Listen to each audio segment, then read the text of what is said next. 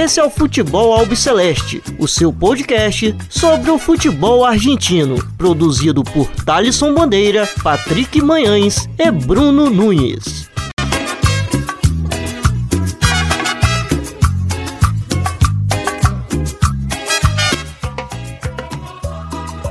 Salve, salve a todos vocês, está começando agora mais um episódio do Futebol Albiceleste. Meu nome é Thalisson Bandeira e estou aqui na companhia do Bruno Nunes. É, hoje, infelizmente, o Patrick não vai poder comparecer por questões da faculdade. É, tudo bem, Bruno? Fala, Thalisson. Fala, amigo e amiga ouvinte. Mais uma vez daqui. Bora falar dessa última aí rodada, da, tanto da Libertadores e Sul-Americana. Tivemos muita emoção, algumas surpresas. Então, é bastante, bem recheado. É, hoje é só eu e você, então a gente vai é, fazer um resumo aí, grupo a grupo é, da Libertadores e da Sul-Americana. Então bora lá, começando é, pelo grupo A da Libertadores, é, falando aí do Defensa e Justicia, que empatou é, diante do Independiente del Valle pelo placar de um a um. É, Brian Romero fez o gol do Alconde, Florencia Valera e Joffre Escobar fez o gol da equipe equatoriana. É, as duas equipes classificadas nesse grupo A foram o Palmeiras com quinze pontos e o Defensa e Justicia com nove pontos. E o Del Valle ficou com a vaga na Sul-Americana, Bruno. É, o, o Defensa não lutava por nada nessa partida, é, até por já ter garantido a segunda posição. E foi o que a gente viu, né? O Del Valle com mais fome, chegou melhor, né? Controlou a partida. É, algo que a gente esperava, porque o Del Valle ele precisava torcer para o Palmeiras ganhar do Universitário para garantir aí a vaga na Sul-Americana, e, e ainda tinha que fazer o resultado, né? Porque tava, não, era, não era apenas jogar a partida, precisava pontuar para se garantir. Apesar que o Palmeiras deixou bem fácil essa missão para o Del Valle, e foi o que a gente viu, né? Nos primeiros dez minutos o, o, o, de, o Independiente del Valle já tinha abrido, o, aberto o marcador, né? Com o Joffre Escobar. O time do Renato Paiva foi para cima do, do time do B K T S. É, e depois, a, depois do gol, isso até aumentou mais, né? E o, o goleiro, esse que é um sair, teve que trabalhar bastante. Mas aí, no segundo tempo, se manteve ainda um pouco a mesma figura, né? O defensa não conseguia é, ser o protagonista nem com a posse da bola.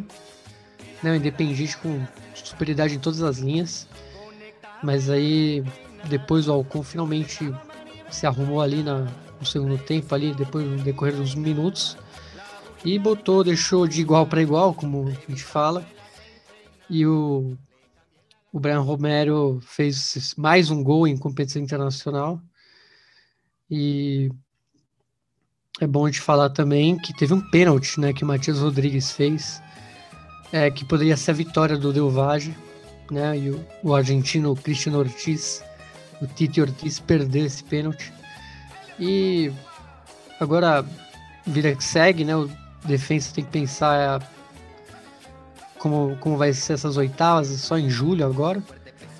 E, e aí, é bom a gente destacar, né? Que foi uma, um trio totalmente feminino, sim, né, sim, de arbitragem.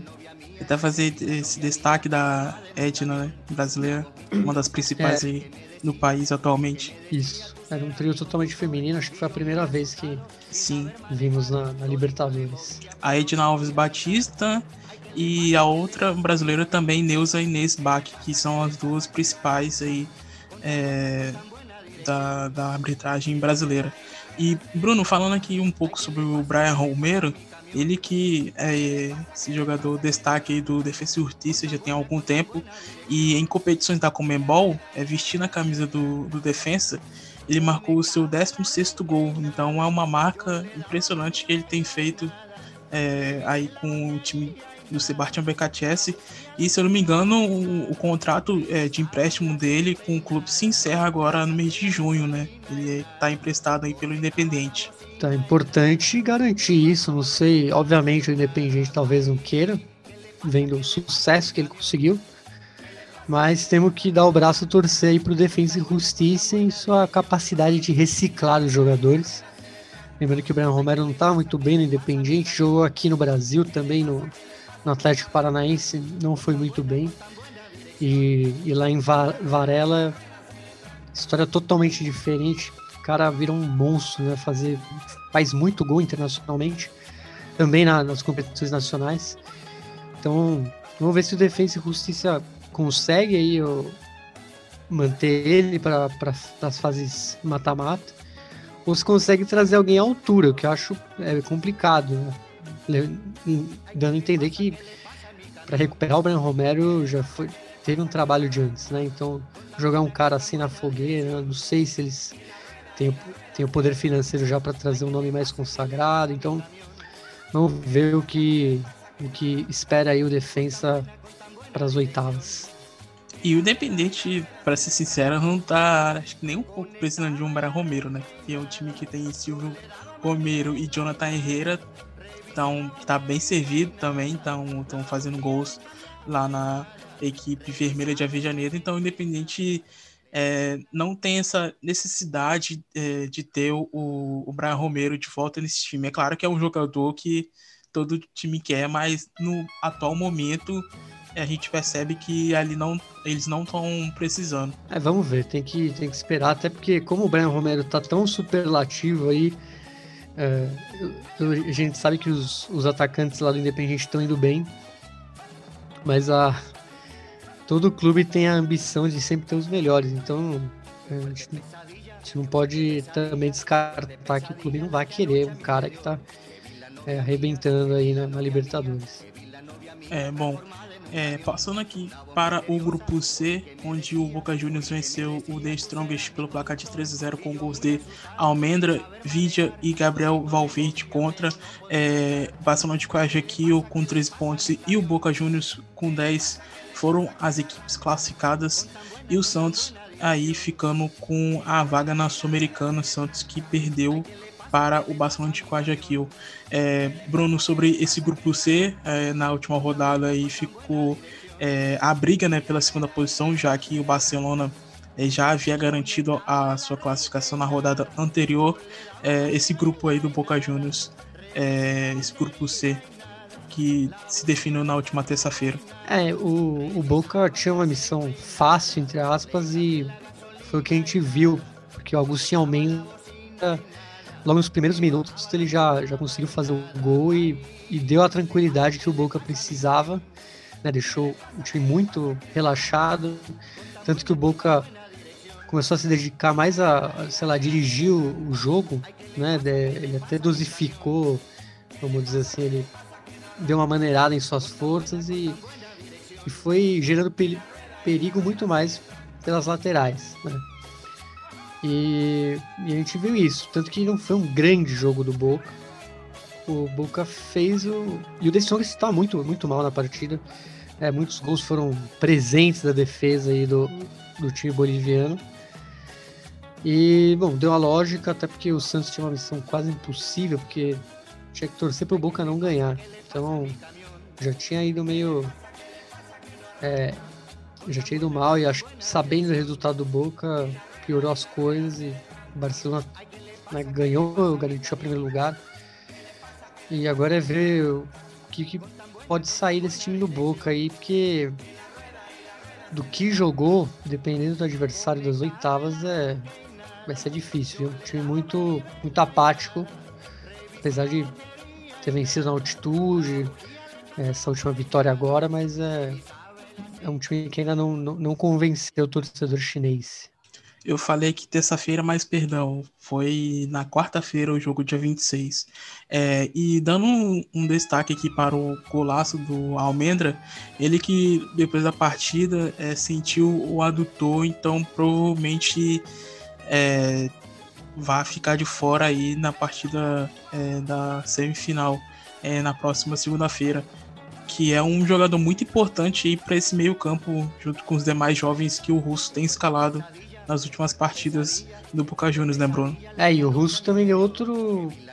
O Russo ganhou um, vamos dizer, um reforço, entre aspas, porque ele não está machucado, que foi justamente o, o Edwin Cardona, que foi liberado aí pela seleção colombiana para jogar no fim de semana contra o Racing, que foi, foi uma vitória, vamos dizer, política aí do Boca, já que o Racing vai perdendo seus jogadores, né, principalmente os convocados pela seleção chilena, né, que é o Gabriel Arias e o Eugênio Mena, e, e o Boca não vai ter essa desvantagem. Que inclusive o terceiro gol saiu do, dos pés dele.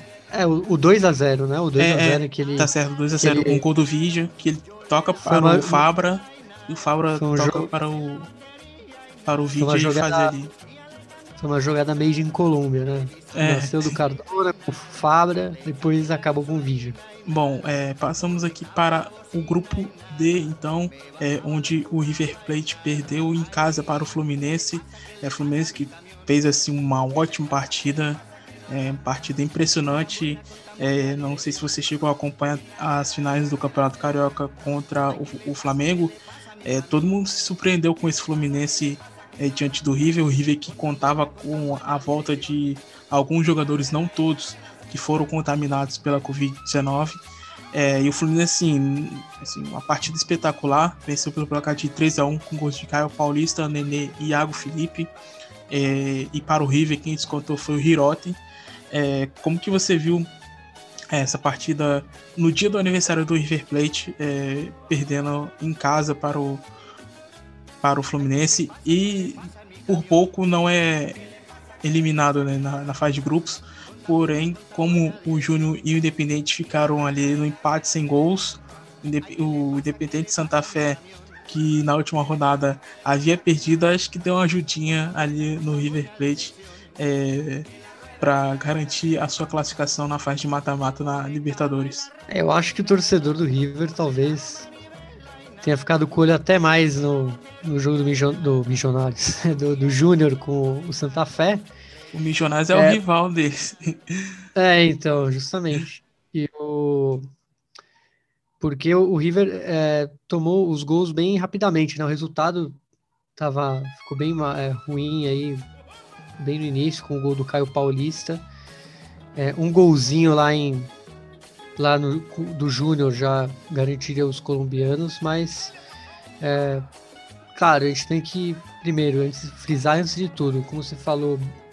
Grande parte se recuperou da, da infecção, mas tinha alguns bons, vamos dizer, desfalques, como o Gonçalo Montiel, o Fabrício Andileri, muito importante no elenco aí do, do Gajardo, fora outro, outras peças de reposição que sempre estão entrando, como o José Paradela.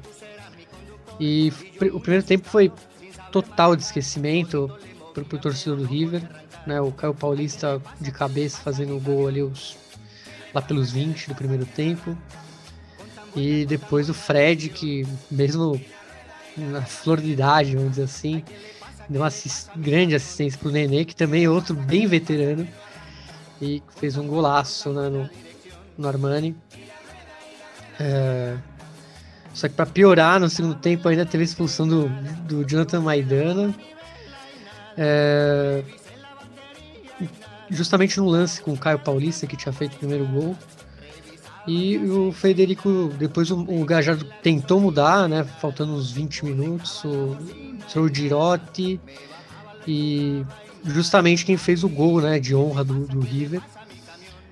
E, só que aí, quando o time do Gajardo parecia ter se empolgado, né, talvez tentar até um empate, o Fluminense pegou ali no contrapé, né, com o gol aí do, do Iago Rocha, no, bem nos acréscimos. Iago Felipe. Iago Felipe, desculpa, realmente. E, e agora é ver, né? O, é, olha, é que assim, eu já sei o que vai ser a nostalgia de hoje, mas parece muito uma história, viu? Que é, a gente já sim. viu anos atrás. Então é. eu não vou falar o que é, mas é, é, é, essa primeira fase do River lembra muito, né? É, não, tipo assim, o ano que... não, não é como daquela vez, que aquela, aquela vez foi, acho que, assim, mais emocionante, né? Você, é, tinha que ganhar, né? É, tinha ali que tinha que ganhar a qualquer custo. É, mas é, com, esse, com essa partida, né, contra o Fluminense, com o empate já, tá, já tava garantido, né? É, é, foi menos épico, mas é, tem um, um certo... Tem uma semelhança, assim, que pro torcedor do River Plate, né?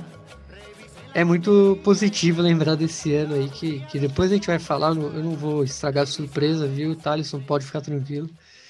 Mas é, é, uma, é, uma, é uma semelhança boa, a gente pode falar isso. E a, acredito que essa derrota do River também vai muito em conta dos jogadores que voltavam, né, é, da covid dezenove. Ah, é, jogadores estavam parados, então tipo assim, retornaram muito em cima e já tiveram que jogar sem ritmo, então eu coloco muito em conta essa questão de jogadores que retornaram, é, que, que estavam infectados, né, pela doença.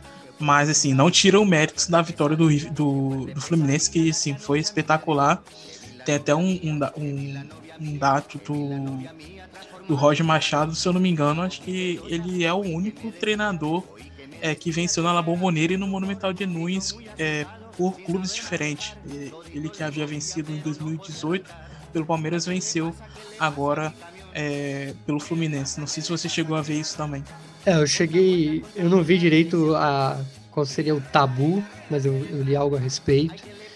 Mas eu, o que eu queria frisar, que você falou, do, do que muito passou pelos jogadores estarem ainda frios, né, sem condições é, ideais, vamos dizer, físicas, por terem estado parado parados por muito tempo. É, acho que é um roteiro parecido com o Defensa na, contra o Universitário. Foi justamente o jogo em que é, os jogadores voltaram, tanto que eles empataram com o Palmeiras, com o time... Não, eles perderam do Palmeiras, porém jogando bem, né, com o time... com aquele time misto do, do Defensa, e depois quando os titulares voltaram, é, tiveram muita dificuldade contra o Universitário, que era o rival justamente mais fraco do grupo. E acho que foi, como você bem falou aqui, é, acho que é um roteiro bem parecido isso, do time ainda não tá cem por cento fisicamente. Bom, e quem ficou com a vaga na Sul-Americana foi o Júnior Barranquilla, é, que dependia ali de apenas uma vitória. É, não, não, não cheguei nem a ver os lances, mas falaram que teve algum, alguns momentos de perigo ali, É, entre Santa Fé e Júnior Barranquilla. O Júnior Barranquilla aí que fica com a vaga na Sul-Americana. É, bom, mais algum comentário sobre essa partida do River é, diante do Fluminense? Não, que, bom, vamos ver o que o Gajardo nos espera agora, porque o River terminou em baixa, mas acho que muito por conta do, do Covid. E eu já vi aí pessoas meio que falando que ah, não é, não é tudo isso ainda. Mas não se pode subestimar nunca esse time do, do Gajardo. Então, é, o problema é que a gente vai ter que esperar até julho, né? Então, até lá pode vir jogador novo, pode mudar muita coisa nos elencos. Vários elencos vão se potencializar, outros vão até piorar.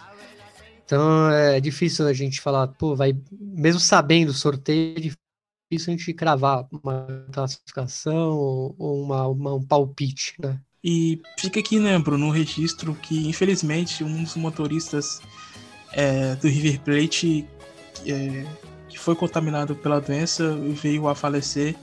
Então, deixo aqui meus pêsames para a família, que é, deve ter sido um baque muito grande é, para eles. E, assim, lamentável a, é, morrer da, dessa forma, né?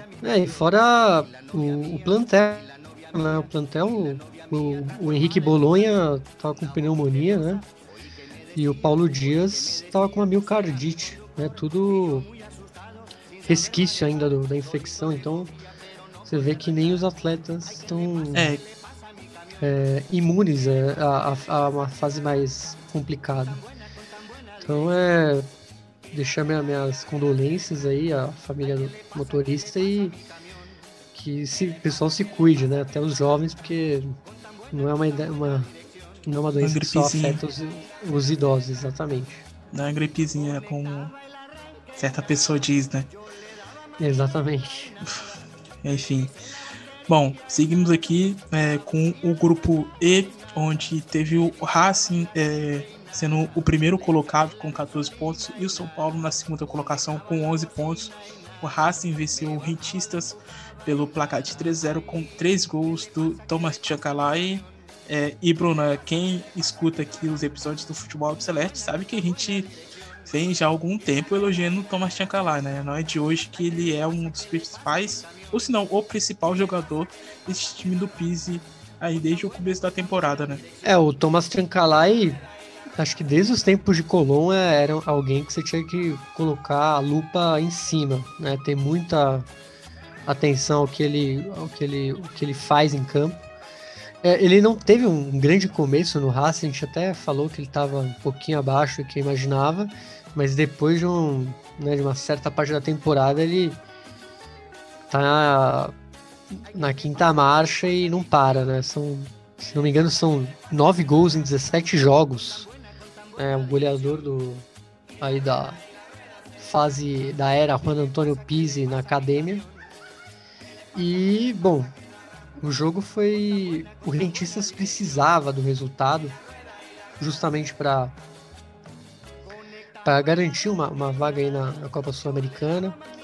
E justamente foi o que aconteceu. Mas eu acho que justamente esse ímpeto do, do Rentistas, que ainda é um time com, com um plantel muito jovem, né, muito recém-montado, é, e acabou que ele não... Ele atacou, mas a defesa ficou muito exposta. Tanto que a gente viu uma, a expulsão aí do, do Julian Lopes logo, logo no início, aos dezessete minutos, por dois amarelos em dezessete minutos. Então aí você vê como o time estava nervoso, né? E a academia, que já estava classificada, só queria ratificar o primeiro lugar, ficou bem calma, é, teve todos os seus jogadores aí pro jogo, né? O Enzo Copete, o Chakalai, até o Dario Civitanic estava na partida, e, e começaram a atacar, né, o, o gol do, do Nicolas Rossi, até que finalmente o Chakalai conseguiu fazer, fazer o gol.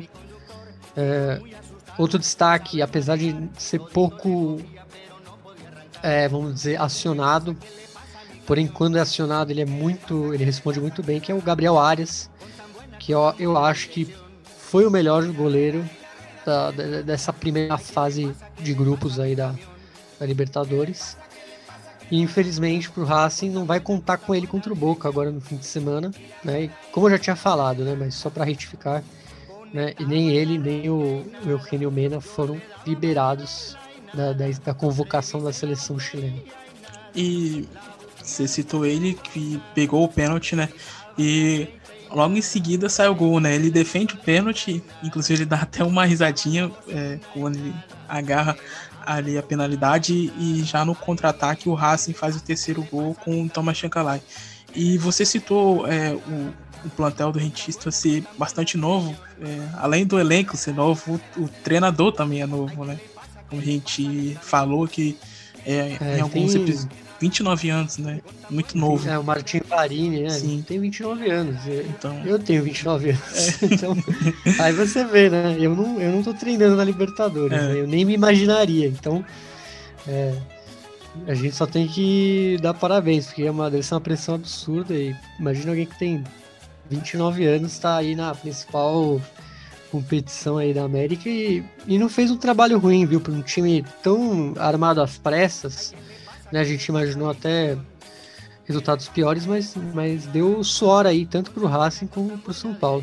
Bom, então é, passamos aqui. É, e só lembrar que quem ficou com a vaga na Sul-Americana foi o Sporting Cristal, é, mesmo perdendo aí para o São Paulo por três a zero, ficou com a vaga na Sul-Americana com quatro pontos, e o último colocado foi o Rentistas com três pontos. É, bom, passamos aqui para o, o grupo F, onde tivemos aí a derrota do Argentino Juniors é, no Gran Parque Central é, para o Nacional, é, que venceu pelo placar de dois a zero com gols de Gonçalo Berguessio, atacante experiente, e Brian Ocampo. Argentino Juniors aí é, perdendo na última rodada. Bruno, como que você viu aí esse, essa partida entre Nacional e Argentino Juniors, é, que já estava garantido, né? Já tinha garantido a, a sua classificação na fase de mata-mata e queria ali é, melhorar, né, a sua pontuação, mas é, Nacional que estava ali brigando pela vaga, né, na, pela segunda colocação, mas é, a Católica fez o seu dever de casa e venceu o Atlético Nacional também. Então, mesmo com a vitória, é, o Nacional não conseguiu a sua classificação nas oitavas de final da Libertadores. Ah, a gente não pode falar nada porque Dos argentinos, justamente o Argentino Juniors era o mais tranquilo, porque ele já tinha garantido o primeiro lugar, né? Ele não tinha nem que brigar por uma posição melhor, né? De repente evitar um chaveamento e tal, porque ele, ele não ia sair do primeiro lugar assim, né? Então o Gabriel Milito decidiu levar uma, um time alternativo. Eu acho que a principal mudança foi o, o Gabriel Ávalos, que vinha sendo o titular, goleador dessa equipe, e ele deu mais, vamos dizer, mais minutagem para o Emmanuel Herrera, que também é muito bom jogador e que estava com boas performances nos últimos jogos, então deixou o Emmanuel Herrera de titular. É, fora outros jogadores também que ele testou, então realmente era um jogo muito tranquilo, é, e totalmente o contrário para o Nacional. O Nacional precisava vencer para pelo menos garantir a Sul-Americana, que no caso conseguiu, e caso a Católica tropeçasse, ele estava na segunda fase, mas como não aconteceu, pelo menos de mãos abanando não ficaram os uruguaios. Então é, não, é, isso eu já imaginava que poderia acontecer, porque o Nacional veio com muito mais ímpeto que o Argentinos, que foi basicamente testar uma... É, era um jogo para teste. É, a gente pode ex- falar exatamente. Assim. Eu, o que eu ia falar, você falou, foi um jogo mais para teste, é, preservando alguns jogadores também, é, e o, o Nacional ficando aí com a terceira colocação, com oito pontos na Sul-Americana, e para a Libertadores o Argentino Juniors, né, como é, a gente falou anteriormente, e a Universidade Católica com nove pontos, que venceu o Atlético Nacional por dois a zero. É, e a gente havia comentado também no último episódio, a gente até debateu aqui sobre essas questões do, dos clubes colombianos na Libertadores, né, que foram muito, muito, muito mal mesmo. É, a gente debateu aqui sobre a questão é, dos conflitos sociais que estão acontecendo no país, que provavelmente podem ter afetado É, as equipes é, na competição, né, Bruno? E a gente vê aí o Atlético Nacional, que, que é um dos times que a gente espera assim chegar forte, e nessa temporada foi o último colocado desse grupo F. É, e a gente, acho que o que chama atenção é porque não são elencos ruins, né? Não é questão de deficiência técnica, mas sim é, o clima, a dificuldade das viagens. Alguns times jogaram no Paraguai algumas rodadas. Tem o clima fora do estádio, que o pessoal, os policiais jogando bomba. Então realmente não, não foi o ano da Colômbia no futebol. É, ainda tem a per, é, perderam, né, a sede da Copa América. E, e além disso, o, é só a gente ver em todas as competições. Acho que o, o Júnior foi o melhor colombiano. Né, terceiro lugar, conseguindo aí a, a vaga para a Sul-Americana, para as oitavas. O América também, o América de Cali. É, América, é, então é a América de Cali também. Só que ó, a América foi pra, pra Sul-Americana. Assim, pelo menos conseguiu alguma coisa. É, assim como o Júnior. O Severino foi para as oitavas, é. né? Porque, obviamente, tivemos um domínio aí Brasil-Argentina. É, e imagino eu que a maioria pensava em, em algum colombiano sobrando aí. E a gente não viu, né? A gente viu equatoriano, chileno, dois paraguaios. Então, o futebol da Colômbia foi bem mal e agora sobrevive aí nas custas do Júnior e do América, e ambos na Sul-Americana. Bom, então passamos aqui para o grupo é, G, onde tivemos aí o Flamengo é, e o Vélez Sácio classificados para a fase de mata-mata. É, o Flamengo é, ficou com a primeira colocação com doze pontos, e o Vélez com a segunda colocação com dez pontos. É, a partida de ontem no, no antigo velho Maracanã foi uma partida horrível, é, tremendo, partida horrível, uma partida assim que nenhuma, nenhuma das duas equipes parecia que estava interessada em ganhar. É, e Bruno, é, como que você viu aí esse grupo aí do, do Vélez, é, que ficou com a segunda colocação? Bom, sobre o jogo, realmente é um jogo bem esquecível. Difícil, hein? Bem esquecível, é, acho que, difícil de assistir. É, acho que não, não dá nem para destacar algo assim, eu não, não consigo, né? Apesar do, porque não teve. Não teve, então vamos passar para o grupo, que é muito mais fácil a gente ler. O... Eu imaginava uma superioridade maior do Flamengo. O Flamengo perdeu um pouco a força ali na, né, depois da virada do turno. Acho que desde o empate contra a La Calera, o Flamengo caiu bastante de produção. É, o Vélez estava é, naquela corrida com a L D U, só que desde a penúltima rodada esse grupo já estava meio que quase totalmente definido.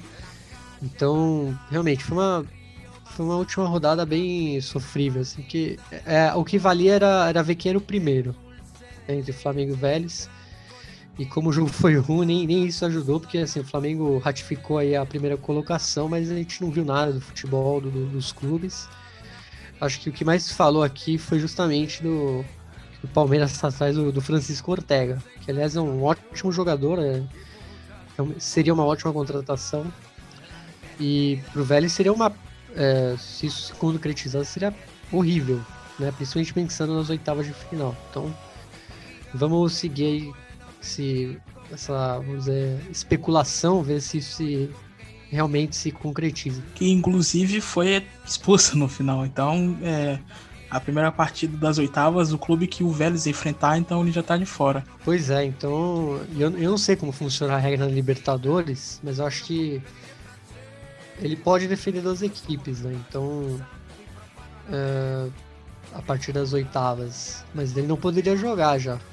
Então, se não me engano, ficaria ruim aí pro, pro Francisco Ortega de qualquer jeito.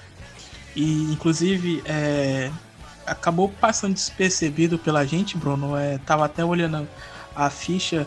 É, aqui do, do Vélez Sácio, e tinha um brasileiro no banco de reservas. É, não conheço ele. Foi pela primeira vez aqui eu tô, tô vendo. Enquanto você falava, eu procurei aqui rapidamente para saber quem é, que é o é, Lenny Lobato, que é um brasileiro da base do Vélez. É, você tem algum conhecimento sobre ele? Já ouvi, tinha ouvido falar alguma vez? É, eu, eu, assim... Lenny, Lenny Lobato é nome... um bom nome artístico, hein? Eu não, não conhecia, não.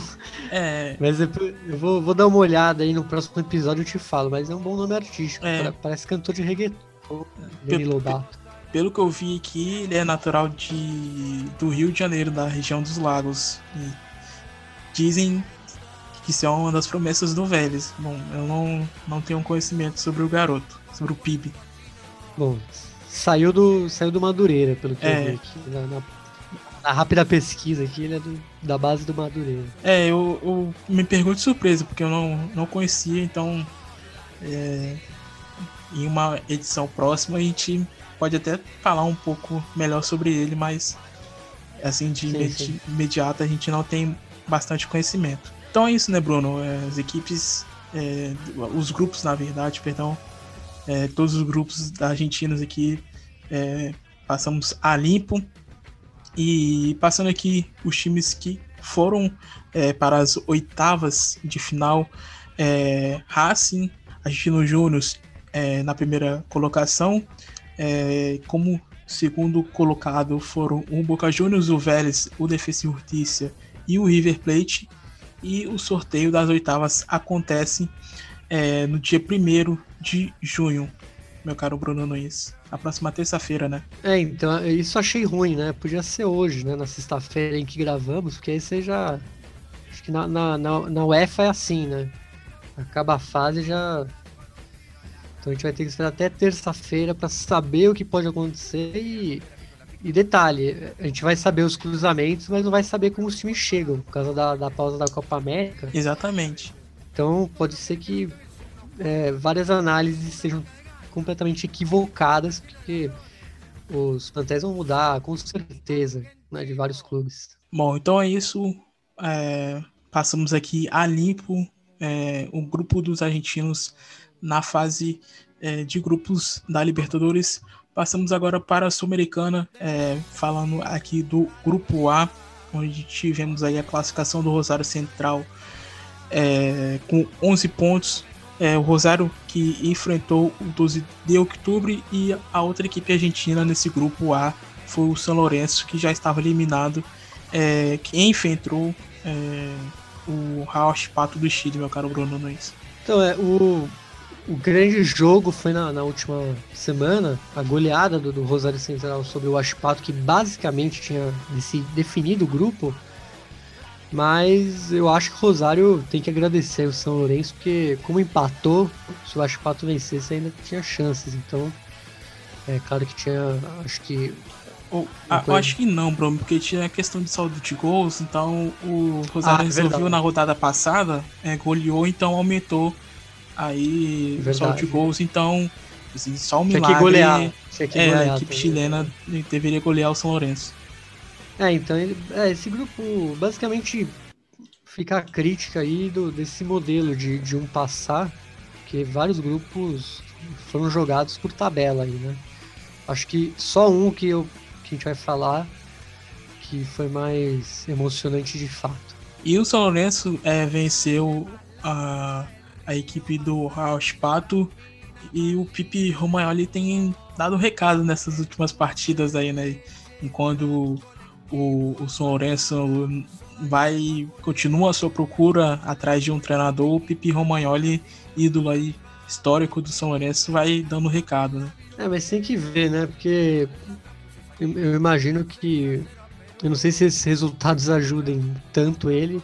Claro que para quem é torcedor é bom você ver um ex-ídolo indo bem. E tem até aquele negócio, né? Tipo, ah, põe ele no lugar mesmo, já que ele conhece o clube e tal. Mas é aquilo, né? Muita calma nessa hora.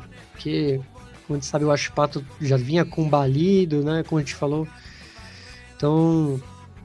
é... mas é bom ver o São Lourenço ganhando, né? Porque realmente era um time que... nem contra um Rauch Pato da vida conseguia algo. Então aí esse três a zero aí fora de casa, importante mesmo, pelo menos para a moral da equipe. E enquanto o presidente pediu afastamento, tá fazendo o seu programa, né? Que voltou é, depois de alguns anos fora do ar na Argentina, né? É, e ele pediu pra galera tirar a máscara, né? E...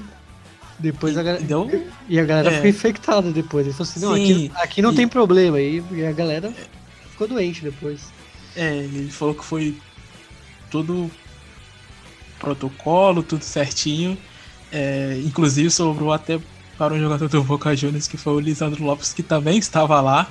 Então a torcida do Boca deu até uma pressãozinha nele ali, por ter é, comparecido nessa reestreia aí do programa do Marcelo Tinelli na T V Argentina. Chegou a assistir já algum episódio, Bruno? Ou não? Ou não ah, curte muito? Só quando era aquelas coisas bem pitorescas, tipo Mike Tyson dançando, Ronaldinho... Ronaldinho... Era esse tipo de, de, de entretenimento eu gosto. É, pra quem não conhece, é como se fosse um, um Faustão... Dança dos Famosos. Dança é, dos Famosos. É. Conhecido como showmatch. É, certo, Bruno? Exatamente. Bom, então passamos aqui para o, o grupo B, que teve a classificação do Independiente com catorze pontos e venceu na última rodada o Guabirá, que é, como a gente já havia falado, é, foi a pior equipe da Libertadores e da Sul-Americana, né, Bruno? Acho que disparado foi a pior equipe, é. se eu não me engano, marcou apenas um gol, que foi na estreia contra o Independiente, porque depois disso aí perdeu todas e perdendo sem marcar nenhum golzinho é, nas partidas pela fase de grupos. Aí um a zero ficou de boa para eles, imagina. É. Foi quase uma, uma vitória, porque foi fora de casa, claro que o Independiente já com o freio de mão puxado, até por já ter garantido a vaga. O, o grande jogo foi o Torque e Bahia, na verdade, que Sim. o Torque acabou vencendo. É... Mas aí não tenho o que falar, foi uma ótima campanha do Independiente. É, essa rodada aí só foi para cumprir tabela, basicamente. E bom trabalho do, do Falcione, né, internacionalmente. Um time muito copeiro, né, e apesar das suas características mais fechadas, de um futebol mais defensivo, um time muito eficiente. E como você falou na outra partida do grupo, é, o Bahia perdeu para o City Torque. É, que é, acho que não, não, também não tinha condições, então é, foi mais cumprindo tabela ali no grupo B. E logo em seguida é, passamos para o grupo C. Acho que foi o grupo mais emocionante nessa última rodada, né, Bruno? Acho que as outras... É, é o único, dos, eu acho. É, até que, se, assim, até né? sem os argentinos, acho que foi o único que teve, até o último minuto, teve emoção. É o único que dá para falar algo dos jogos em si. Porque, primeiro, é. É, é, tinham três times, claramente... Tinham dois times com, que tinham um pouquinho mais de cacife, vamos falar assim. E justamente eu acho que o argentino com menos prestígio de todos aí. Eles classificaram um time bem mal na Superliga, na Copa da Liga Profissional. E conseguindo algo, vamos dizer, heróico. E até conversava com um amigo meu, torcedor do Ceará, antes de começar a Sul-Americana, eu até falei com ele assim, pô, acho que vocês vão passar tranquilamente, porque o Arsenal de Sarandino não vem muito bem na Copa da Liga Profissional, o time não anda lá essas coisas, então eu acho que na Sul-Americana eles não vão muito bem, mas acho que, acredito que surpreendeu todos, né, Bruno? Esse trabalho do Evo Rondina à frente do time do Viaduto foi muito bem, e se classificando aí na, na última rodada, vencendo o Bolívar pelo placar de três a um. É, Lucas Albertengo, aí, um dos artilheiros é, do Arsenal, é, marcou duas vezes e Bruno Sepúlveda marcou outro gol. É, o Ceará que foi até Cochabamba enfrentar o Jorge Wilstermann e perdeu pelo placar de um a zero. É, era bem... O Arsenal veio construindo essa campanha e começou bem mal. Eu vi o primeiro jogo contra o Bolívar. O Bolívar dominou totalmente, o Bolívar era muito mais time. E o time cresceu na competição, é, acho que muito da mão aí do, do Lucas Albertengo, que é um ótimo atacante, mas nunca conseguiu se firmar nos grandes, né? Ele já jogou no Independiente, é, o pessoal tinha muita fé nele, ele veio lá do, do Atlético de Rafaela, que, numa época em que tinha um ótimo ataque, o time lá de Santa Fé. E, bom, aí agora no time do Viaduto, mantém aí a, vamos dizer, essa, esse espírito goleador, classifica o time aí do, de Sarandi de maneira épica, vamos falar que era o time que a gente menos esperava ver na, em qualquer oitava de final aqui do, da, da Libertadores, é, ou da Sul-Americana, era o Arsenal. É, muito pelo que ele mostrou na Copa da Liga, estava muito mal sob o comando Rondina e do nada ligou aí a luz, é, acelerou aí e passou de fase com dois times é, muito fortes, aí, o Ceará do, do Guto Ferreira, que sempre é um time muito consistente, mas desde a final da Copa do Nordeste decaiu muito, né? Perdeu muito sua... creio que pesou muito, tanto que depois perdeu o Cearense pro Fortaleza. É, mas, e agora... mas, mas na questão da final do, do Cearense foi meio com um time misto já pensando na, na Sul-Americana, mas tipo assim, ah, sim, na, mas... não, vem, não vem bem desde a final da Copa do Nordeste, como você disse. Exatamente. E, e o Bolívar, que é um time que investiu muito, apesar de ser um time boliviano, como ele tem... O dono do Bolívar é dono de um time da Major League Soccer, né? Além de ser agora um time parceiro da, do, do City, né? Do, do City Group. E... Então é um time com muitos espanhóis, tem até albanês. É, né? Um time que vai na Europa buscar reforço. E não deu resultado. Era um time que a gente esperava mais, até, até na pré-Libertadores esperava mais. E sobrou para a Sul-Americana e também não ratificou aí o investimento que, que fizeram. Então... muito épico que o Arsenal fez e parabéns aí pro time de Sarandi, porque era um grupo muito complicado, com dois times na altitude e o Ceará bem forte.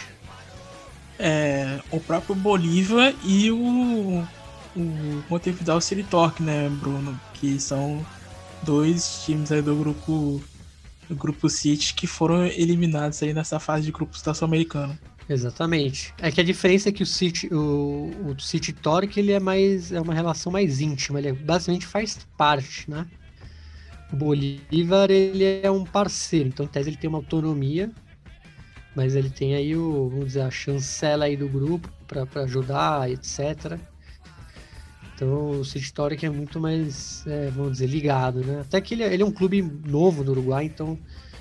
Fácil, é mais fácil você pegar um time assim, né, e mudar a história dele do que um time super tradicional que nem o Bolívar. Bom, é, passamos aqui para o, o grupo F, o grupo do e os Old Boys, que em casa empatou em um a um é, diante do Atlético Goianiense. E o Atlético Goianiense que é, sem o Jorginho, né, Bruno? O Jorginho que é, saiu do Atlético Goianiense. É, o News Old Boys que tinha ali uma pequena chance é, de classificação, mas o Libertar, é, a melhor equipe desse grupo, fez é, o seu dever e venceu o Palestino fora de casa é, por dois a um e garantiu a primeira colocação e a classificação é, na próxima fase da Sul-Americana. É, era muito difícil, o News Old Boys tinha chances remotas e... Inclusive começou vencendo. Começou vencendo e o Palestino também começou vencendo, é, deu um, uma, uma luz aí, mas depois o News parou também, aí tomou empate, depois o Palestino tomou a virada lá do, do Libertar, e aí já não dava nem para sonhar nem de perto, então realmente era muito improvável, e vamos ver o que acontece aí, porque muitos falam de uma saída do Herman Burgos, que eu acho injusta, Pelo, pelo elenco, assim, né? Porque ele não, não pôde fazer nada com esse elenco, ele precisa ter um pouco da, da cara dele ainda. Então, e isso não aconteceu. É, concordo com você, porque se dá um elenco muito jovem e muito velho, não tem muito o que fazer, né? Então, acho que o News precisa ir atrás de reforço. É, tenho acompanhado um pouco dos torcedores leprosos reclamando bastante das últimas administrações dentro do clube, falando que, é, que é, fizeram coisas erradas que estão pagando o preço. Então, acredito que o News deva ir ao mercado é, para contratar ou fazer alguma reformulação administrativa dentro do clube para poder resolver esses problemas que nos últimos anos não vem bem. Perdeu o Clássico recentemente, foi eliminado na Copa Argentina. Então a coisa lá dos lados dos leprosos não anda muito bem, né, Bruno? Não anda nada bem, é, faz anos já, né? Então precisa arrumar urgentemente aí a situação, porque é um clube que vem sofrendo nos últimos anos, a gente vê isso nos clássicos rosarinos, é um time que costumava brigar ali na ponta e que hoje em dia não tá dando tanta batalha assim contra os outros clubes argentinos. Bom, passamos aqui para o grupo G, o Tajeres, que já não brigava por nada, é, venceu fora de casa, fora de casa é, no Jorge Campbell, é, o Emelec goleou por quatro a um e meio que facilitou, assim, entre é. aspas, a vida do, do Bragantino, né, Bruno? Que, o Tajeres que... viajou para ferrar o Emelec, né? É, é. Exatamente. O Emelec era só garantir a vaga em casa, Sim. né? Que é, era o que a gente imaginava. Acho que com empate, acho que com empate já estava garantido, se é. dependesse do resultado do, do Bragantino. Então, acho que o, o, nem, nem o Emelec esperava que o Tajeres ia com tanta é. É, vontade, assim, de vencer, né, Bruno? É, mas agora imagino que vai chover energético ali em Córdoba, né? Porque, pô, o Bragantino tem que tem que compensar os argentinos. Fizeram o trabalho mais difícil, que era ganhar do Emelec, time muito bom durante todo esse grupo. Esteve na frente, era o grupo mais complicado, de fato. É... Aliás, a gente falou do, do grupo do Arsenal de Sarandí, a gente esqueceu desse, né? Na verdade, esse também teve muita briga, como a gente falou, foi definido no final. E foi justamente com o time que... O Bragantino, ele, ele não começou tão bem, então teve uma certa parte assim, do, desse campeonato que o Bragantino tinha até parecido que tinha abrido mão, assim, mas o Tajeres fez a boa aí pro time de Bragança, então imagino que ali no Mário Kempes seja repleto de Red Bull, tá, isso... É, inclusive o, o Bragantino começou perdendo, né? Foi resolver ali a, a partida, é, faltando dez minutos finais para o fim, com o gol de Lucas Evangelista, classificando aí a equipe do, do Maurício, Maurício Barbieri para a próxima fase, é, pela primeira vez na história. E falando aqui do, do Tajeres, é, quem marcou os gols é, da vitória foi o Enzo Dias, o Carlos Alski, Ângelo Martino e o Juan Cruz Coma, é, como a gente falou, complicando a vida aí do time do Ismael Rescalvo, é, treinador do Emelec, treinador espanhol.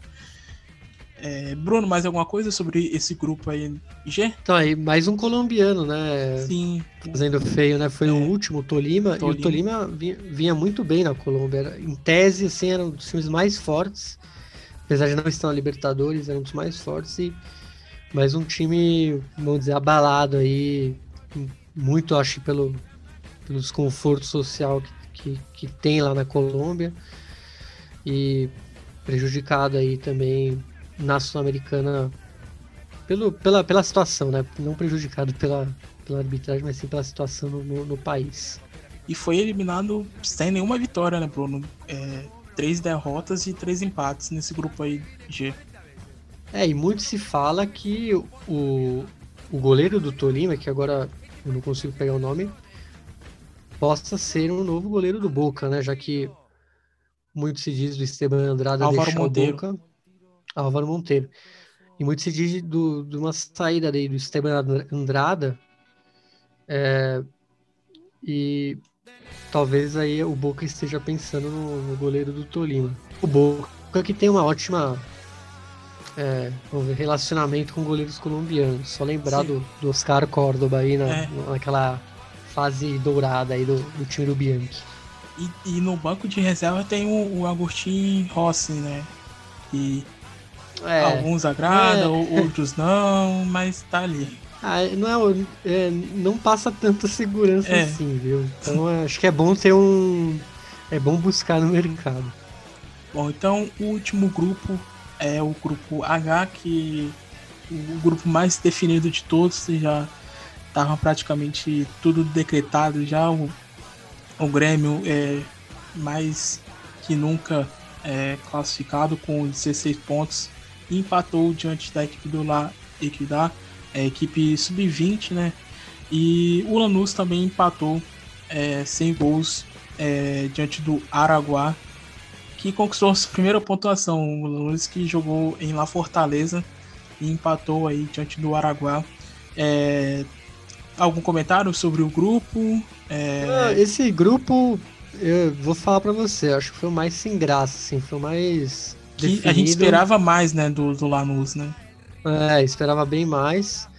E acho que mais me chamou a atenção, porque como o Lanús já não estava jogando para nada, me chamou pouquíssima atenção esse jogo. O que mais me chamou a atenção foi eu ver a, a escalação do Grêmio e eu achar que era mentira, assim, porque eu não conhecia ninguém do time, assim, é incrível. É, parecia que tinham botado onze sócios torcedores, assim, aquele... aquele sorteio que eles fazem no final do ano para jogar jogo, né? E depois que eu vi que basicamente ele não botou nem os reservas, né? Então foi o time mais alternativo possível. E o que não me cabe na cabeça é L'Equidad ter empatado ainda. L'Equidad que tá na semifinal do, do colombiano, não é um time tão fraco assim. Mas aí a gente vê a fase do futebol colombiano. E... pelo que eu vi hoje, é, Bruno, o Pepe San tá aí com um pé fora do, do Lanús. É, o contrato dele vai até trinta de, de junho, se eu não me engano, até a próxima semana, tá terminando. E pelo que eu vi, o atacante experiente aí, Granate, ele provavelmente não deve ficar lá na equipe do Luiz Ubeldia. Porque é uma perca, uma perca imensa, né? Porque ele é uma, ele uma, vai... referen- uma referência nesse time do, do Lanús. Mas ele vai sair ou vai se aposentar? Então, é, pelo que eu vi, vai sair, porque acho que não vão renovar o contrato dele.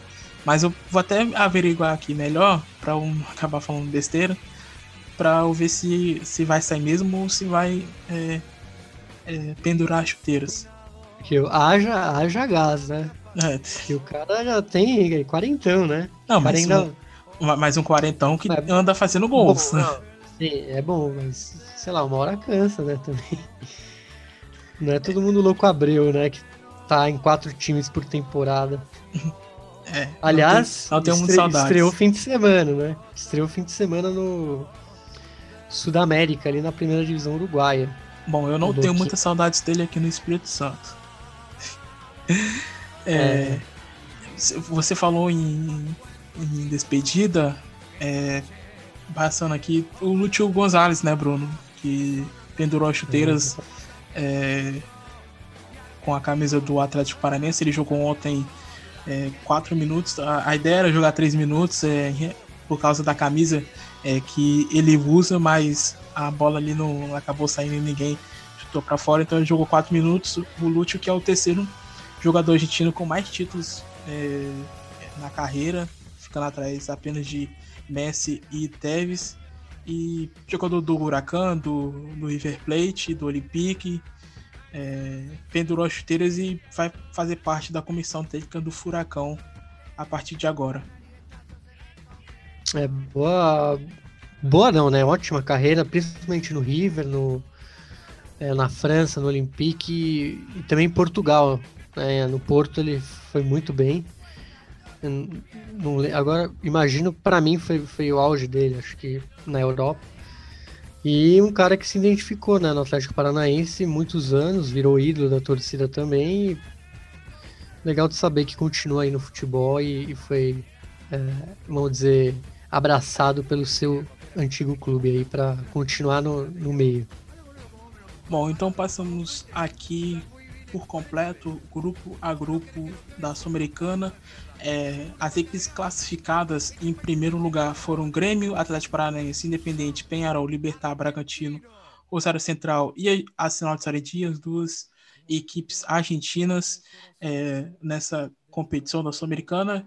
E como terceiro lugar é, da Libertadores foram o Deportivo Táchira, a L D U, Nacional, Junior Barranquilla, Santos, Independiente del Valle, América de Cali e o Sport Cristal. Bruno, tudo completinho passado para os nossos ouvintes sobre a Libertadores e a Sul-Americana. É, o sorteio da fase de oitavas de final acontece na próxima terça-feira, ainda sem horário definido. É, vamos esperar. É... É a mesma coisa que eu falei na Libertadores, a gente tem que ver, porque essa pausa aí vai mudar muita coisa, então é, e é, uma, é uma, uma coisa clássica, né, em Libertadores e Sul-Americana, com essas pausas, muita coisa muda, então melhor esperar para não ficar falando abobrinha, na verdade, porque realmente é outra competição a partir do, das oitavas e muito elenco vai mudar. Bom, vamos entrar no nosso momento nostalgia agora. É, para falar sobre o River Plate, né, Bruno, que completou cento e vinte anos na última terça-feira, é, um, um aniversário redondinho aí de muitas histórias ao longo dos anos. Aí o clube milionário é, que teve um evento online para os torcedores, é, que teve a presença de vários ídolos é, que marcaram a história, como o Francisco, que marcou presença é, ali pessoalmente. É, no Monumental de Nunes, é, Ariel Ortega, enfim, Beto Alonso, e um vídeo é, emocionante, né, do, do Marcelo Gadiardo, né, falando de alguns momentos do River Plate. Realmente, cento e vinte anos é, de River Plate, uma festa muito marcante aí, pena que em tempos não adequados de, por ser pandemia, então acaba perdendo esse negócio do público, de tal pessoal lá, né, o calor da torcida. Seria muito mais legal se não fosse online, mas é o que dá. Então é muito bom aí o River poder reunir todas essa, essas pessoas. E, e bom, agora finalmente a gente pode é, revelar o spoiler lá que eu não queria falar na fase de grupos lá da Libertadores, da... Do, do, da nostalgia que a gente vai ligar ao River, né, né Thales? Sim, é, a classificação é, do River para essa fase de oitavas de final da Libertadores se lembrou muito lá de dois mil e quinze, onde o River Plate foi campeão. É, ali foi mais complicado, foi mais suado, onde o River venceu ali na última rodada do San José de Oruro. É, ali só a vitória é, interessava a River, que É, havia é, chegado com três empates e uma derrota, então não havia conquistado é, meio, na, perdão, quatro empates e uma derrota, então só a vitória ali interessava é, a equipe do Marcelo Gadiardo, que na última rodada é, venceu e chegou na final é, diante do, do Tigres é, do México. É, acho que, se não me engano, foi a última participação de clubes mexicanos na Libertadores, né, Bruno? Depois, a partir desse é, ano... Foi, foi a saideira melancólica, né? Vi com vice-campeonato. Foi, foi a última vez, realmente.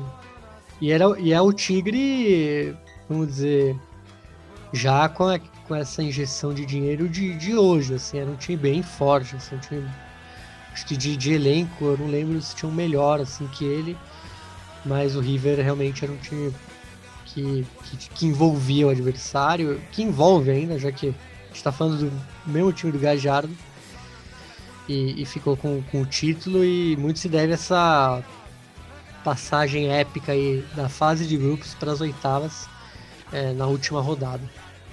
É, aí, é, logo em seguida, na fase de oitavas de final, pegou o Boca Juniors, que teve aquela, aquele problema do gás de pimenta no, no jogo, é, na La Bombonera. Aí o Boca foi eliminado, aí o, o River avança é, para, para as quartas de final e enfrenta o Cruzeiro, é, e vence, né, no Mineirão, né, Bruno? É, e na semis encara o Guarani, que havia passado é, pelo Racing, então é, poderia ter tido uma semifinal argentina. E na final o River enfrenta a equipe mexicana, que havia vencido o Internacional, o Tigres, que, do Tuca Ferretti, é, brasileiro, e do Rafael Sobis e do Rignac. Pois é, pra você ter uma ideia, para mim faz muito tempo isso, e eu realmente não lembrava que o Rignac já estava lá, então você vê como já era o, o Tigres, um time forte, né? Com forte investimento, um time que consegue contratar jogadores tipo, da Europa em alta. Por exemplo, nessa temporada eles pegaram outro francês lá, o, o Florian Thauvin, campeão do mundo em dois mil e dezoito. É, algo que aqui na América do Sul a gente não tem, mas o, o River é, tirou a desvantagem financeira na tática e, e, e na raça aí. Bom, então vamos escutar agora, em homenagem ao River Plate, é, aniversariante da última terça-feira, cento e vinte anos, a conquista da Libertadores de dois mil e quinze, que venceu pelo placar de três a zero no jogo de volta, com gols de Lucas Alário, Carlos Sanches e Ramiro Funes Mori.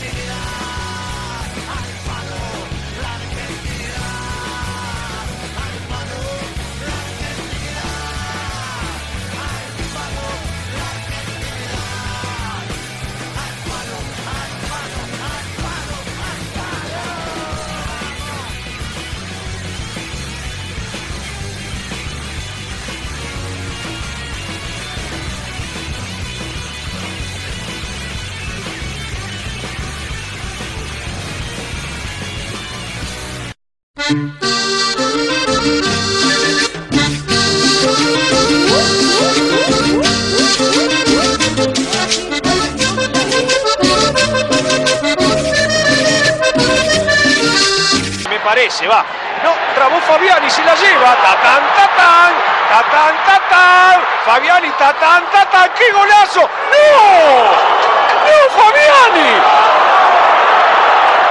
no se puede era creer. El gol de la fecha, Gamboa, no se puede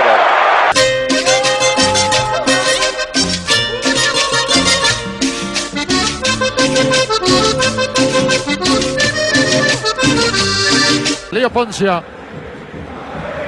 Mariano, Marcelo. Cuando se cumpla el tiempo, uno más. Bien por Banchioni, atención, Banchioni para Lario. ¡Gol!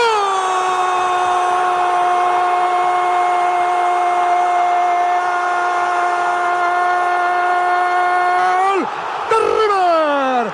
Lo hizo Lucas Alario, señores, a los cuarenta y cuatro minutos del primer tiempo, el flaco, que vive un sueño, seguramente Alario vive un sueño, acaba de convertir el primer gol del partido, señores. River uno, Tigres cero. Alario, el flaco lo hizo.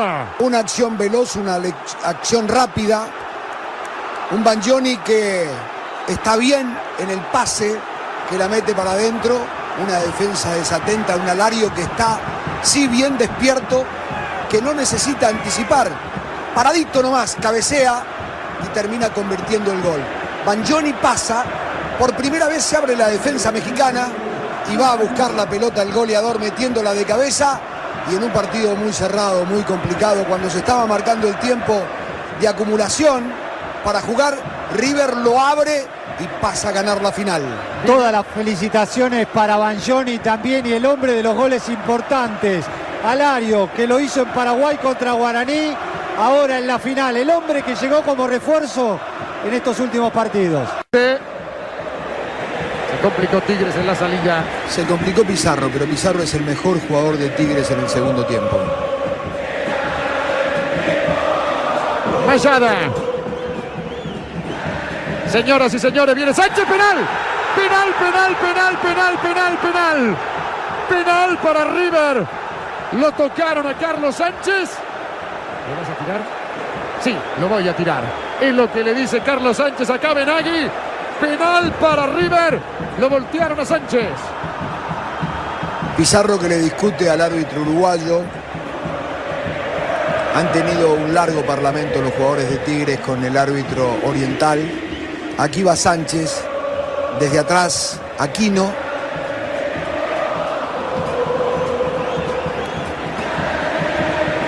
El roce que entiende el árbitro termina siendo penal. Y la posibilidad para Sánchez, que pateó un penal contra quién aquí. Contra Boca en el palo, sí. en el otro arco. Claro. Contra Boca en el uno a cero. En el palo, palo derecho del arquero, ¿no? Eh, palo derecho del arquero. Sí. Señoras y señores, Carlos Sánchez a buscar lo que puede ser la definición de la Copa. Allí va con Guzmán, que lo charla. Salta Poncio, lo manda el diablo Guzmán. Señoras y señores, así Poncio se pelea con Pizarro. Le va a dar Carlos Sánchez. Guzmán le sigue hablando a Poncio de lejos. Señoras y señores, oblicuo Carlito Sánchez, demasiado, pero se va a acomodar, veremos. Arranca Sánchez, va...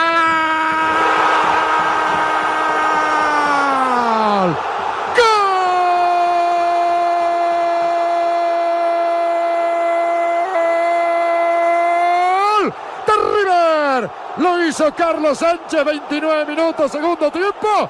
River, señores, más cerca de la victoria. River dos, Tigres cero. Sánchez de penal lo hizo. Se lo hicieron. Él lo convirtió y así lo grita y así lo festeja. Con un núcleo de familiares que siempre está en ese rincón donde él va a festejar. Se inclinó y el remate es hacia el otro costado. Guzmán elige la derecha y él a media altura, sin ser muy esquinado. Vean cómo la pelota entra a media altura, con mucha seguridad rematada por el uruguayo, una figura clave de este River que está ganando la Copa Libertadores de América. Está dos a cero, se gana una amarilla, estamos cerca de los últimos quince minutos del partido. River ahora está más tranquilo. Hay córner para River. Se va a adelantar. Así acomoda Picculici. Volvió la zurda de Picculici a River. Va al centro cerrado. ¡Oh! Faltaba otro. ¡Gol! De River. Ramiro Funemori lo hizo a los treinta y tres minutos del segundo tiempo. Señoras y señores, River tres. Tigres cero, Ramiro lo hizo. El segundo gol lo derrumbó a Tigres, que había sostenido el ataque mientras el partido iba uno a cero. Volvió Picculici, otro de una pegada infalible en River. Y la llegada de Funes Mori ante un equipo que no reacciona y ya se come una goleada en el Monumental. Aquí el centro de Picculici bien cerrado para la llegada de Funes Mori. Gente que no salta, gente que mira. Funes Mori pone el tercero en una noche de gloria para River. tres a cero la final, señores. Gana River, gol de Ramiro.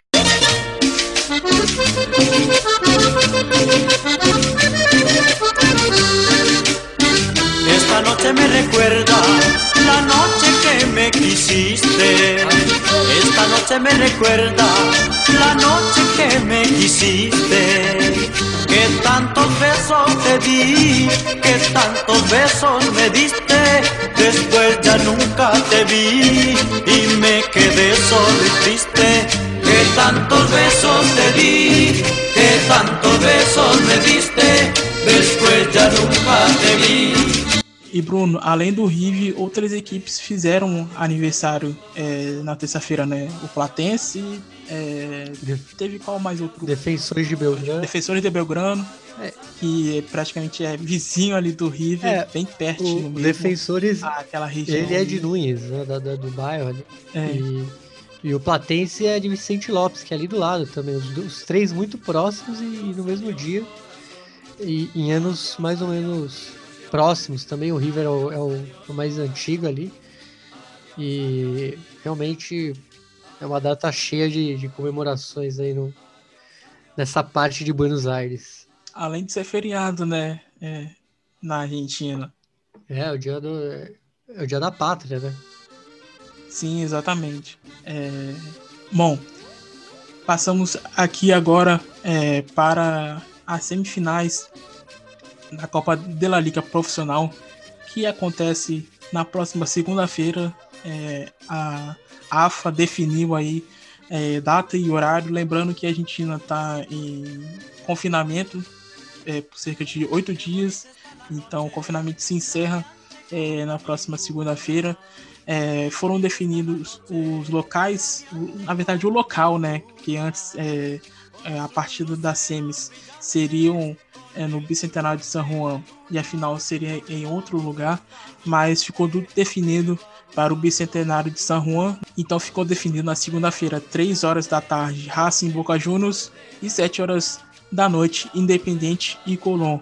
É, Bruno, o que esperar dessas partidas? É, a final acontece no próximo sábado, é, dezenove horas, também no Bicentenário de San Juan.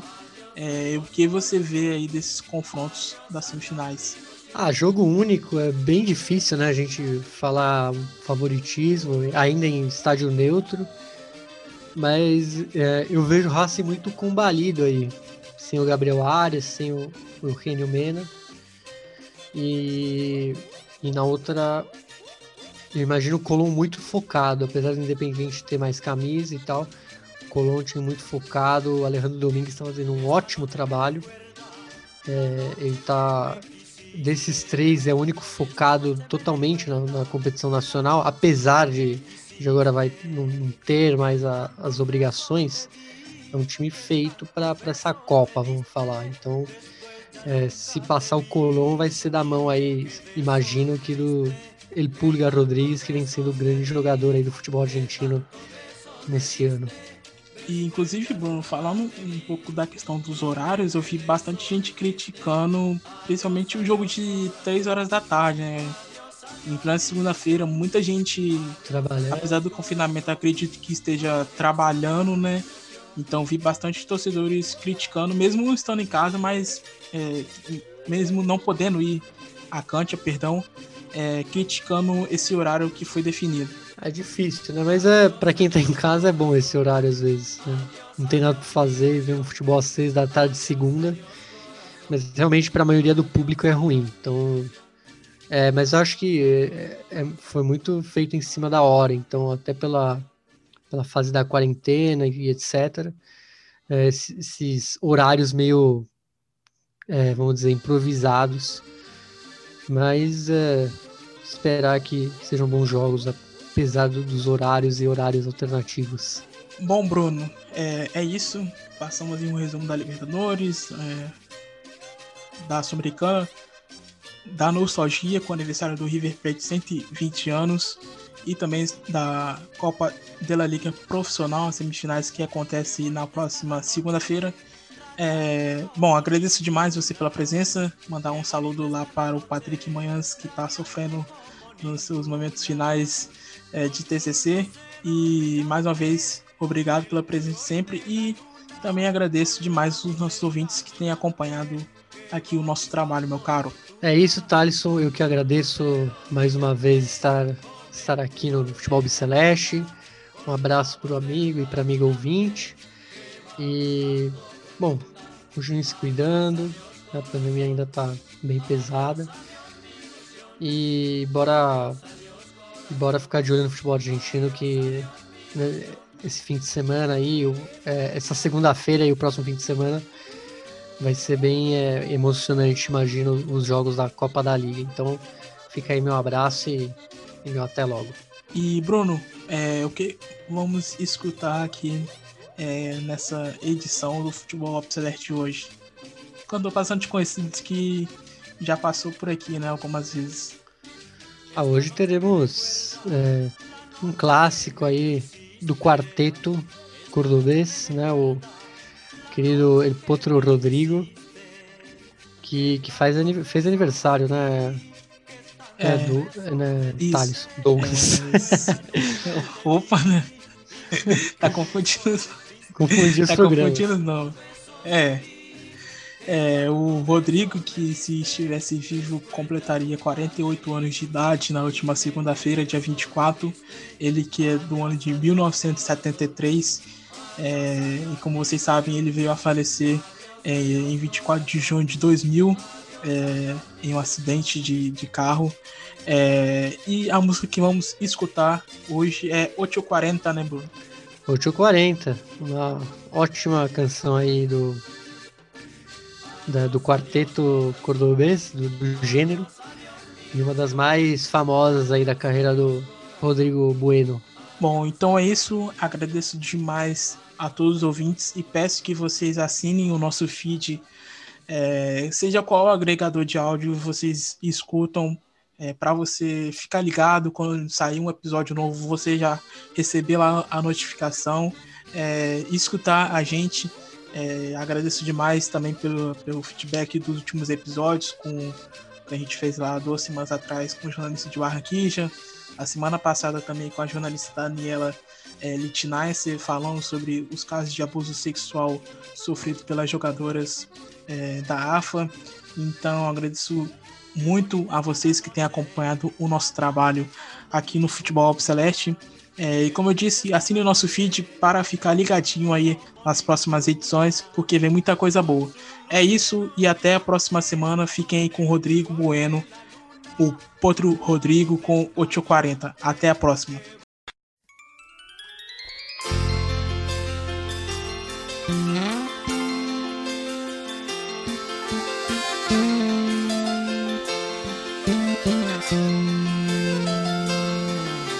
Ella multimillonaria y del más alto nivel terminó la secundaria con un promedio de diez.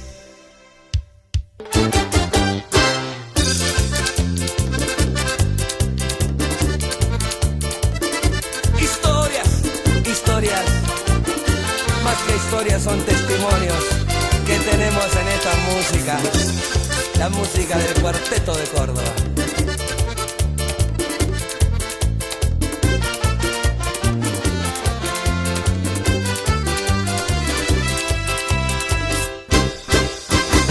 Multimillonaria y del más alto nivel, terminó la secundaria con un promedio de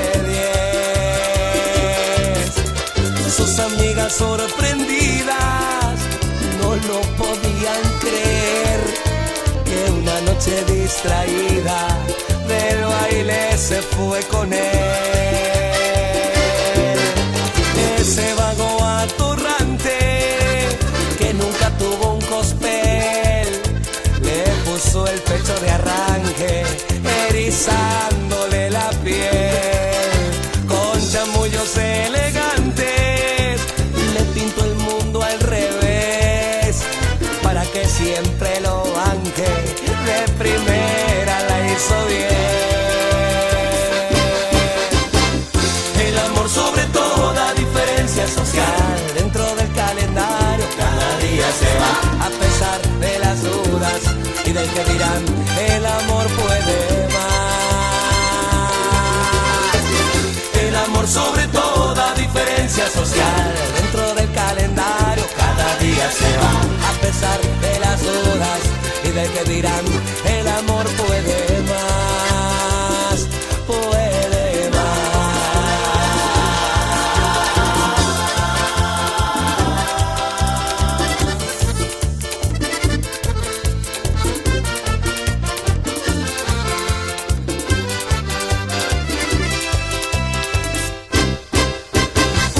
noche con su reina.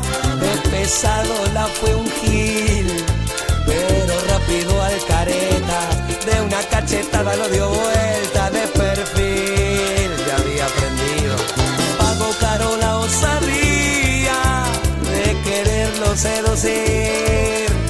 Se jugó y al cara lisa no lo pudo resistir. Porque el amor sobre toda diferencia social, dentro del calendario cada día se da. A pesar de las dudas y del que dirán, el amor puede más, mucho más. El amor sobre toda diferencia social, dentro del calendario cada día se da. A pesar de las dudas y del que dirán, el amor puede más, puede más.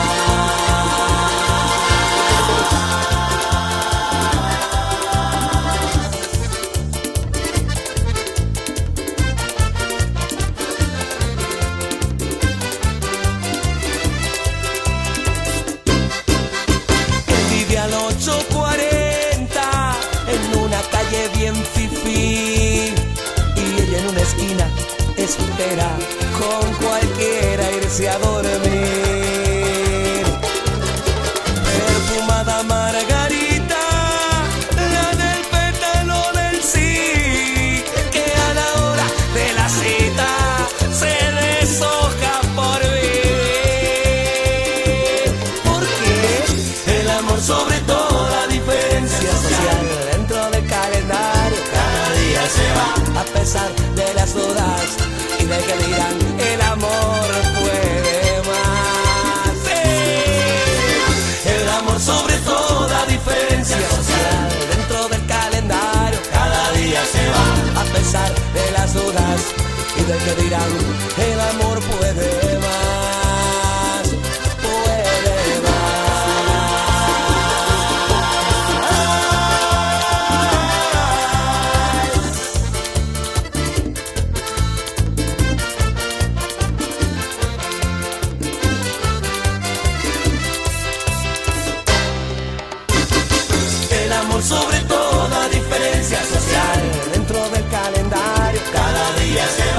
pesar de las dudas y de que dirán, el amor puede más, mucho más. El amor sobre toda diferencia social, dentro del calendario cada día se va. A pesar de las dudas y de que dirán, el amor puede más.